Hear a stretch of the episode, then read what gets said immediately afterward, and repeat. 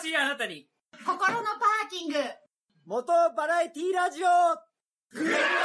スピー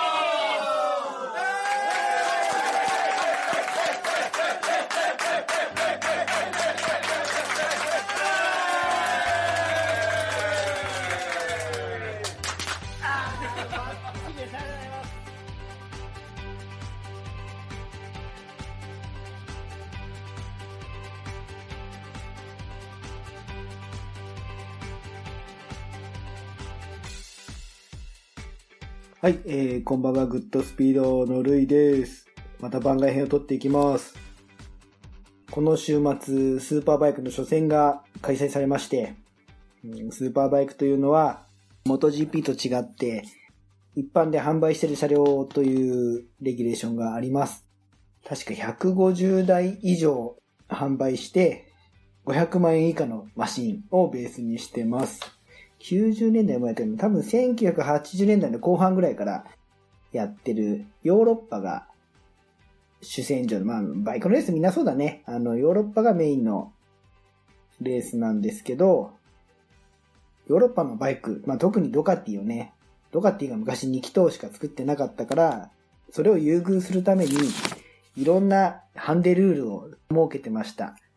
時代とともにどんどんどんどん内容は変わっていくんですけど、まあ、最初は例えば4発7半までで、2気筒は 1000cc までだったかな？とか、4気筒にリストリクターっていうの吸気制限を設けたりとか、とにかくあの日本車が強い4発のマシンを制限する方向で進んできたバイクレースですね。うん、なんかね、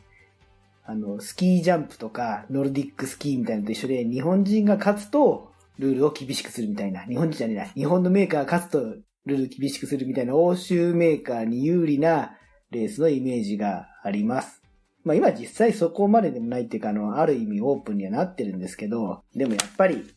ちょっと不公平感がある都合のいいルール改正をどんどんどんどんやっていきます。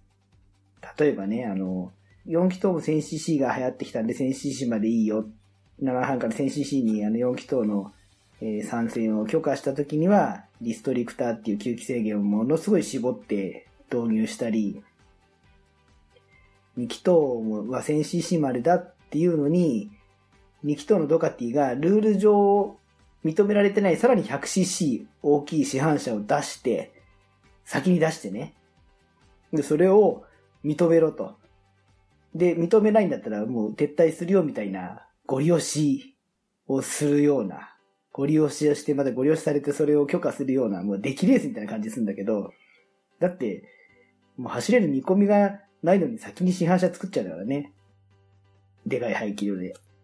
ちょっと文句ばっか言ってもしょうがないんですけど、市販車ベースのレースなんで、我々が買える普通のバイクに、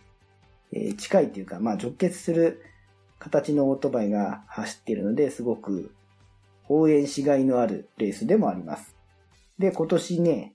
今年ですけど、ここはね、4年間ぐらいずっと川崎がチャンピオン取ってるんですよ。川崎あの、元 GP 撤退してもスーパーバイクにオンロードレースはね、全力投球して、まあ、といっても会社の規模からして、やっぱり勝つのはすごいことだと思うんですけど、えー4気筒の川崎がずっと勝ちまくってます。で、今年、初戦がこの週末行われまして、ドカティのパニガーレ V4R ぶっちぎり一周1秒ぐらい。コンマ8秒からコンマ9秒一周で、毎、毎週毎週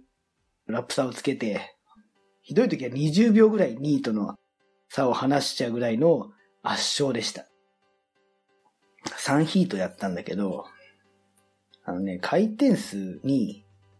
制限があって、市販車のそのベースのマシンのプラス3%の範囲内。だから3%ってほとんど誤差ないよね。市販してるマシンの最高回転までしか回しちゃダメという制限に、あと、勝ちまくるとさらにリミッターが効かされるという内容なんですけど、でドカティはあのデスモドロミックというですね、バルブスプリングを使わないバルブの開閉機構をお家芸としてやってますんで、高回転が得意と。それで、えー4気筒でもそのデスモドロミックを採用して非常に上が回るとこのね、今年の回転数の上限値が、えっ、ー、と、パニーガーレが16,350回転。で、川崎の ZX10 が14,600回転。1750回転ぐらい差がるのかな。レーシングマシンで同じ4気筒で1700回転、回転差を設けられたら、なかなかしんどいよね。だからね、見方が難しいレースですよ。単純に速いから、そのバイクの性能が高いのかっていうと、まあそうでもあるんだけど、みたいなね。だもやもやしながら見てますが、ただね、レースは、あどうかなぶっちぎりだから見てても面白くないっちゃ面白くないんですけど、うがった見方をして、回転数が低く制限されてるのに、いいバトルをする、もしくは2位、3位とかね、あの、他のドカティ勢を抑えてちゃんとポイント取ってくる川崎チームの強さとか、えー、バウティスタ選手が圧倒的に速いんだけど、その同じマシンを使ってる他のドカティ、もしくはあの、バウティスタは確かサテライトっていう、と、ワークスじゃないチームなんですけど、ワークスチームよりも速いんだけど、ワークスのドカティは1750回転も回せない川崎に負けちゃってるとか、かそういううがった見方をすると、なかなか面白い駆け引きなのかなと思いますね。えー、なかなか面白い見方なのかなと。途中でバウティスタが勝ちまくってドカティに回転制限が入った時に、パッとしない他のドカティライダーがさらにタイムが出なくなるのか、その頃にはその人たちも回転差を活かして速くなってるのか、ちょっと見ものだと思います。なんちゅうかね、あの、日本のさ、スーパー GT のあのウェイトハンデのように、あそこまで透明性がないっていうか、ちょっと不公平感があるレギュレーションに感じちゃうんだよなーって。うん、特に今までのドカティビー機が。ただ、回転差はとんでもないけど、えー、市販マシンのホモロゲーのその登録したマシンのベースの回転数を元に最高回転を基本的に算出してるので、まあ、ドカティが、あの、同じ土俵に乗ってきたというか、ドカティに優遇がなくなったのかなとも、逆に感じた面もありました。まあ、ちょっとベースマシンがね、400何十万か、まあ、500万の枠にかなり近いとこまで、えー、使って200万円台で買える ZX10 に比べれば400、4、50万する V4R お金かかってるんで、まあその辺もあれなんですけど、川崎がね、そういったホモロゲマシンを、まあ主義として作らないのか、ファンとしては作ってね、対抗してほしいですけどね。まあ、今後どうなるかのまた次戦からも楽しみです。まあ、生で見れないんだけどさ。今年はちょっとスーパーバイクもニューマシンが、え揃って面白そうですよっていうお話。で、次にあの、元 GP も今日、えー、合同テストをやってました。今日でね、この週末か。初戦をやるロサイルサーキットでやってたんですけど、鈴木のアレックス・リンスさん。えー、リンスがトップタイムで、鈴木がトップタイムってね、珍しいっていうか、えー、出してましたが、どなたかがおっしゃってたんですけど、えっと、今までのレコードタイムから1秒以上遅いタイムなんで全員が。だから多分、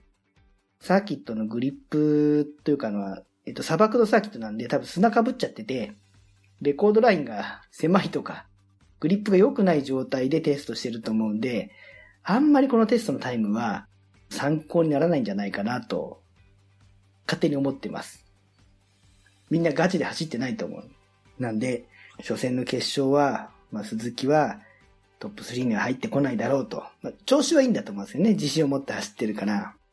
今回の結果は、コロってひっくり返ってくるんじゃないかなと。ちゃんとレースウィークに入れば、サーキットのグリップ上がるはずなんで。あ、そう、あとそのね、新しいアクラポビッチの鈴木のマシンのね、あの、サイレンサーがかっこよかったですね。あれは、あの、デザインがかっこいいなと思いました。うねうねっとね、4本出しになって。あと、この間の番外編で話した、えー、リスナーの純蔵さんやっぱりね、あの、リターンライダーで、1年乗ってるか乗ってないかぐらい、半年とか、そんな勢いだったとメッセージいただきました。なんで、リターンして、大型とちゃんと乗り始めた人が、わずか数ヶ月であんだけ乗れるのはやっぱりずるいと思いました。最近自分のバイクを見るにあたって、この間、伊豆にツーリングに行った際に、途中で見て、最近ね、ほんとね、タイヤをね、全くヘリまで使わないんですよ。自分が。うんち兄さんが最近ツイッターにリアタイヤの写真を上げてたんですけど、まあ、ある中でしっかり使ってるらっしゃるなと思って、あ、そういえば俺どうかなと思って思い出してみて、全然残ってますね。1センチぐらいヘリ使ってないですね。あの、普通に行動走っててももう、あそこまで使わない。サーキットとかね、行けばね、出るですけど、だから、野平と走ってるから、そんなにサイドボールも荷重かかってないし、そういったペースなんで、なんだろう、バンクしなくても曲がれちゃうんで、バリ余りですね。で、若い頃は、なんかそれがね、嫌だったの。恥ずかしかったのよ。なんとなく、まあ、くだらない見えなんですけど、でもね、今は全然その何タイヤのこのヘリなアマリングが、ま、全く気にならなくなりましたね。逆に、同じペースで走ってて、肩やヘリまで使っちゃってる人と、もう1センチでも2センチでも余ってて同じペースで走れるんだったら、なんかその方がかっこいいじゃんっていう。今は逆に思っちゃう。で、寝かさずに曲がれちゃってるわけだから、直立状態からバンクする過程で効率よくね、バイクの向きが変えられてるから、その後バンク角に頼らなくても、くるっと曲がれてるわけじゃん？っていうのが、バンク角に依存しないから、まあ安全回しに回って、くるっと曲がれて走れてたら、全然かっこいいじゃん。と、今は思うようになりました。その、年取って、見方も変わるもんだなと。ですよ。で、その時にあの話せなかった西伊豆で今回お食事したお店がですね、松崎にあるドン・マーリンっていう洋食屋さん。まあカフェというか、あのもうね、創業25年ぐらいで老舗なんですけど、あの国道から中に入ってるんで、全く知りませんでした。20年、25年前から目の前走ってましたけど、全く気がつかないお店だったんですけど、ホームページをリニューアルされたそうで、そしたらそのオーナーさんがバイク乗りで、店内にもバイク飾ってあったりしてね、あ、これちょっといいなと思って行ってみました。非常にボリュームのある、ライダーズバーグとかね、ライダーズセットみたいなのが、えー、ありまして、これ、ホームページリンクしときますから、ぜひ、近くを通ったら、お立ち寄りしてみていかがでしょうか？美味しかったですよ。国道から全く見えないあの住宅街の中の洋食屋さんなんで、基本的に地元の人が来ないとやっていけないはずだと思うんですよ。ふらっと観光客が来て、ああ、お店だと思って入ってなんてしないから。だからそんな地元の人しか見つけられない店で25年松崎でやってるってことは、あの、ちゃ、味がしっかりしてないと、あの、食っていけないと思いますんで。というのが感想ですね。美味しかったですよ。俺あの、チーズ、チーズが入ったグラタンみたいなハンバーグを食べたんですけど、次は普通にあの、なんか、肉、ステーキ食べたいですね。また行きたいと思います。えー、ドン・マーリンさん。ライダーにお得なセットが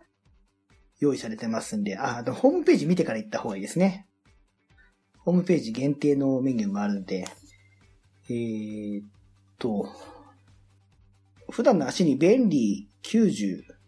ホンダの便利90を乗ってるんですけど、ミッション車でね、あの、頑丈ないいバイクなんですが、まあ、乗ってて面白いかって言われると、そんな面白くないなっていう風に最近気がついたっていうか、まあ、最近でもない前から思ってたんですけど、あの、でっかいバイク乗ってる時は面白い。で、何が違うのかなと思ったんだけど、あの、加速の伸び？ある程度排気量があると、コーナーから立ち上がるときに、こう、何、伸びたゴムが引っ張られるように、ビヨーンと伸びたゴミが、ゴムが縮むようにこうビューってこう引っ張って加速されるように伸びてく、伸びがあるんですよ。便利はすぐ頭打ちになっちゃって、あとギアが一足二足あれば、それはそれで楽しめると思うんですけど、まあ吹けない。実用的ではあるんだけど、普段何、遊びで乗る1200のマシンは、もう、そのゴムもさ、細いゴムじゃなくて、勝敗器量、250のバイクが、細いゴムはビューンと伸びたのが、こう、引っ張られて、こう、徐々に加速していくと思う、したら、大排気量のバイクは、ぶっといゴムをピンと伸ばして、ビューンと引っ張られるような、そんな加速をするから、あの加速感とか加速の伸びがないと、ちょっと、不満なんだなっていうのが最近思い当たってます。だから淡々とキャンプに行くとか、淡々と日本一周するっていうんだったら別に便利でいいんだけど、ライディングに満足する、心が満足するライディングができるかっていうと便利じゃできないんだな。吹けないからなんだなっていうのを考えながらなんか最近走ってます。じゃあ何なら満足するのかなって、あの、セロ250は全然、あの、楽しかったから、やっぱ、ある程度そのギアの段数があって、伸びを使えればいいんだろうなと思ったのと、NSR の50とかだって楽しかったから、NS50F とかも、まあ排気量小さくてもいいんだろうけど、やっぱスポーティーに走れるギアレシオ、ギア比、回転の伸びが俺は欲しいんだと思った次第です。TS120R もよかった。けど便利じゃダメなんだ。なんでこんな思い当たかったか言うと、便利90を修理したくて、でも修理する際に、原チャリな足がないと困るから、どうしよう、自転車買おうか、もっと原付もう一台買おうかとか、悩んじゃって、じゃあ買うなら何よっていう、うん、まあ何でもいいんだけど、困ってます。株か？でも株、株乗っても、あの、まあ、まあ、便利を直す間の足だから何でもいいんだけど、便利で満足しない俺は株に乗っても、ライディングでは満足できないんだな。オートバイで移動って意味とか、では株楽しく乗れると思うんですけど、スポーツライディングとしては俺株じゃダメなんだなと思いました。吹けないから。うん。ほんと、どうでもいい話なんですけど、修理する間の足がなくて困ってます。どうしようかな。買おうかなって。で、最後。えー、また、ガンプラ作ってます。あ、前回で2月に、ウッキーさんと、あとボブさん、密かにガンプラコンテストを3人でやってまして、あの、ツイッターでアンケート取って、私、3人の中ですけど、優勝させていただきましたんで、えー、また第2回リスナーガンプラコンテストやりたいと思っております。締め切りは3月末。えっと、レギュレーションは、144分の1の HG。HG ってこれガンプラの規格ね。ハイグレードっていうガンプラか、ハイグレード UC。または、うん、我々が子供の頃販売されていた旧キットの144分の1まで、リアルグレードの RG は一応除外します。そして、えー、参加する方の敷居を低くするために、一応エアブラシと送禁止と、筆塗り OK。私、あの、めんどくさいんで、出ません。はい。で、第2回は3月末を締め切りになりたいと思います。まあなんかあの、キーホルダーかステッカーかなんか商品つけますんで、もしお手元に転がってるガンプラがあったり、たまには作ってもいいかなと思ったら、ツイッターの方でご参加ください。私の個人のアカウントの方に、あ、違うな。えっ、ー、と、どうしようかな。あ、あれを作ろう。ハッシュタグ、えー、シャープ、カタカナで、グドスピガンコン。で、最後数字で2。シャープグドスピガンコン2で、ぜひね、これあの、作ってる過程も楽しみたいと思うんで、作ってる過程もツイートしてください。このハッシュタグで。今日はここまでできたよ。今日腕ができたよってね。そんな塩梅で。まあ遊びですから。えー、一人で作ってても寂しいなと思ってね。まあ、ドイツあの、会社の同僚とも3月末締め切りでバトルをするので、まあ、それも兼ねて作ってます。です。一応あのー、番外編で喋りたいことはここまでだったんで、じゃちょっとと残りはコメントを読みつつ終わりにしましょう。ぼかしの奥を想像して擦るまでしか 塗ってすぐ擦っても綺麗にすれる。塗装の関係ですかね。えー、はい、マーク2。これ、マーク2これ未塗装です。あの、ペンで汚しただけ。えー、っと、このガンダムは接着剤は、ほぼ使ってません。使ったとこ覚えてない。あの、最近のやつはね、本当はめ込むだけでできますよ。だからばらせるんだよね。えー、っと、ティターンズカラーは悩みましたけど、えっ、と、英語からにしたのはね、あの、すごいエマさん推しなんで、キターンズカラーも悩んだんですけど、汚しでおもちゃっぽさをなくしたかったんで、えっ、と、明るい色の方が汚しが目立つんで、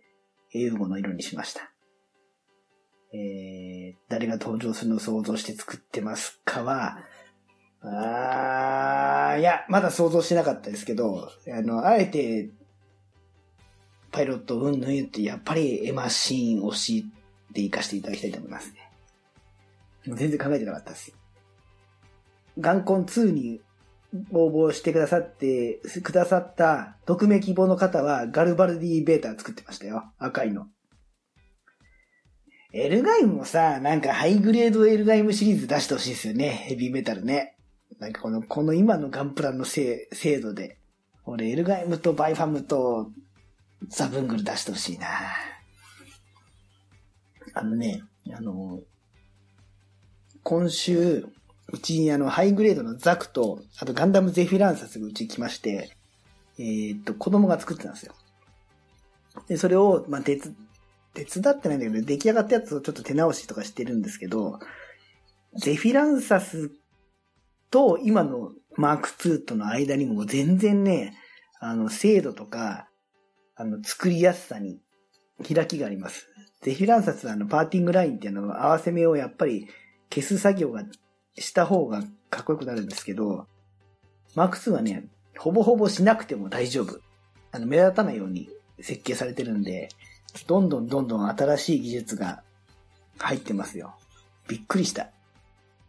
思ったよりもね、その、ベースのプラモデルのせい、出来が良すぎて、思ったよりもよくできちゃった。自分が思ってて。迷、迷うんだよね。俺やっぱ、あの、ロボットとしては手首足首が細い方が稼働としては正しいと思うんだけど、でもね、ザクのね、ザクのね、足首の解釈がすごくってさ、ちょっとこれ。センチネルガンダムはね、欲しいんだけど、なんか、部品点数がすごそうで、手が、あと、高、高いんだもん。ちょっとなんか気が引けますね。だってこのね、このマーク2ね、1200円だから1300円だからね。1300円でこの出来すごいなと思って。初代ガンダムは700円ぐらいでしょ？アマゾンで。ガンプラね。すごいっすね、これの商売ね。あ、あのね、やっぱ子供の頃とすごい違うなと思ったのは、俺、小学校の時作り始めたガンプラはさ、あの、何？アルミのさ、アルミのなんかこの、何？パックに入った接着剤がついてきて、一回開けたらもう作り切るまでやるしかないぐらいみたいなさ、そういう接着剤がついてきて、あの、すげえ糸引くやつでさ、どう作ったってさ、糸引いて、で、糸引いたとこなんとかしようとして手で触っちゃってますます手の跡がついてるかさ、そういうなんか悲しい思い出しかなかったんだけど、このパチッとはめるだけだから、あの、小学生の子供が作っても、そこそこの出来になるのがね、本当に素晴らしいですね。汁の穴に刺す棒は1個買ったんだけど、もう1個欲しいです。えー、これ墨入れの他に少し汚しもしてます。やっぱり、やっぱりペンで、ペンで汚してます。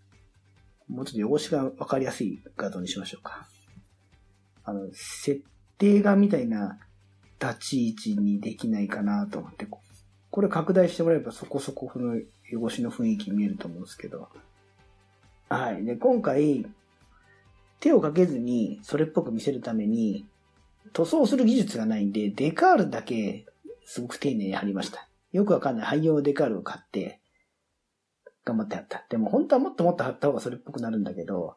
あの、めんどくさいでね、左右対称に貼んなきゃいけないから。えっ、ー、と、軸を折るの、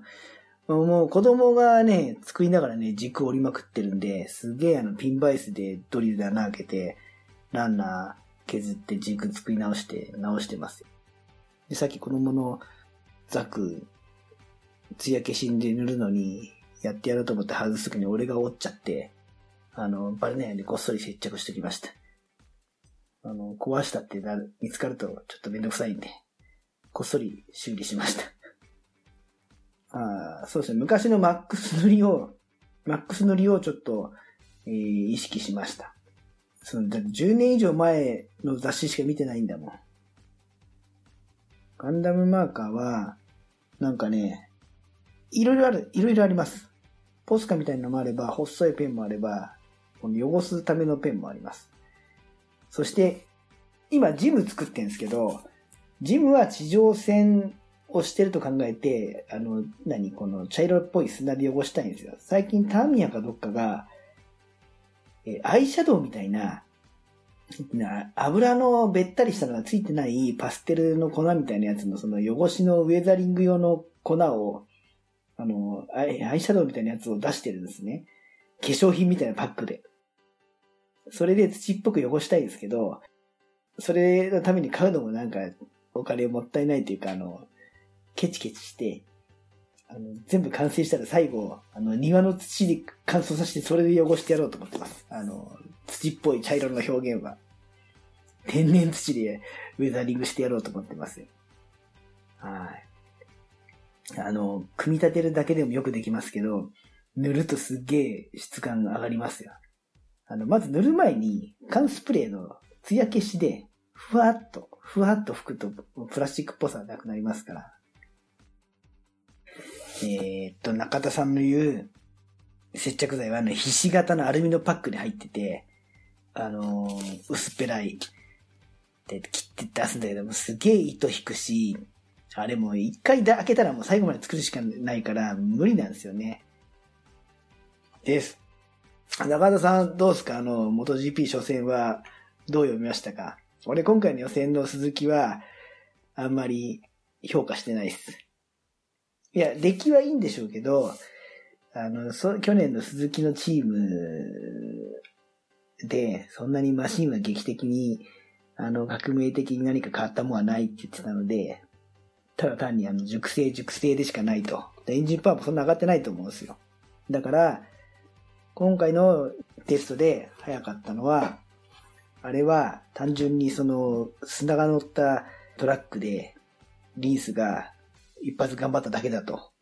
一発じゃねえな、でもな、アベージも高かったって言うんだけど、他の選手が、あの、ここで滑って転んだらもったいねえなっていうのに対して、リスクを取らなかったのに対して、グリップ感を彼だけは感じてたんだ。まあ、自信を感じてるから、あの、初戦も、6位ぐらいまで入ってくると思うんですけど、リンス上位はないと思ってます。ですよ。ただ、あれは、あれは本物だと思います。あの、なんかあの、ヤマハの新人が3位ぐらい入ってた人。今年はあの人が化けるんじゃないかと思いますね。大体、大体言いたいことは言ったからこんなもんでいいかな。片方。なんかもうちょっとスマートな名前だった気がするんですけど、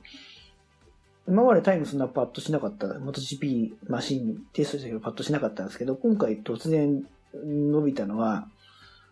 どこまでブレーキング、あのー、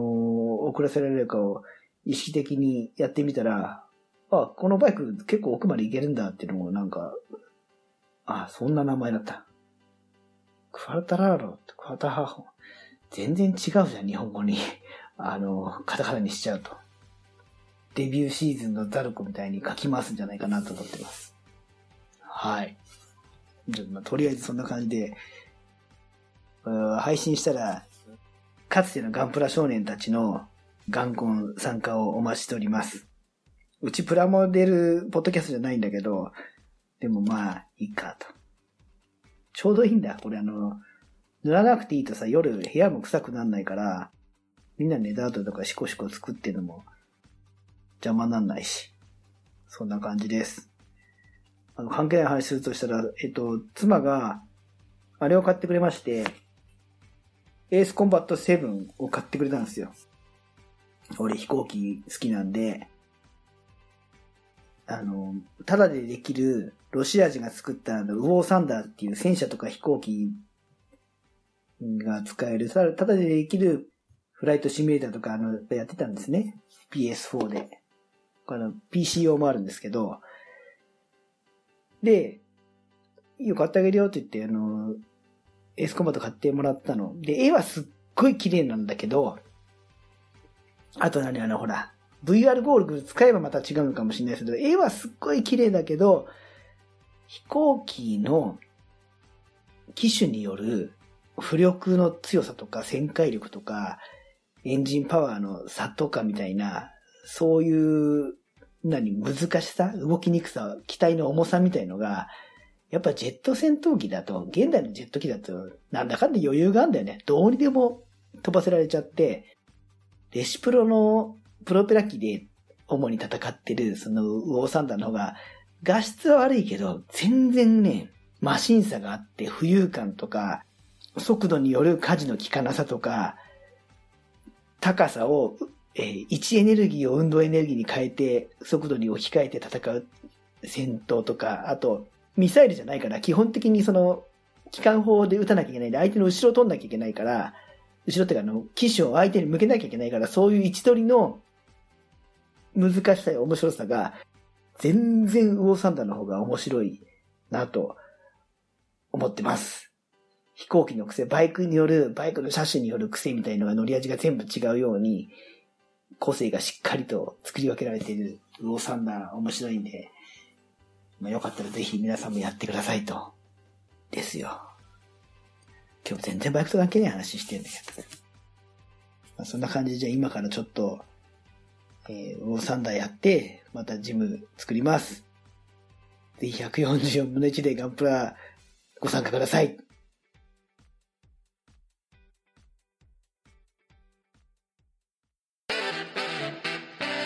ツーリングスポットデータベース番組バイクノンは、この番組は皆さんから教えていただいたバイクにまつわるツーリングスポットやグルメ、イベントなどを紹介する番組です。そのスポットを Google マップでも共有しています。ポッドキャストにて月2回程度放送中。皆さん聞いてくださいね。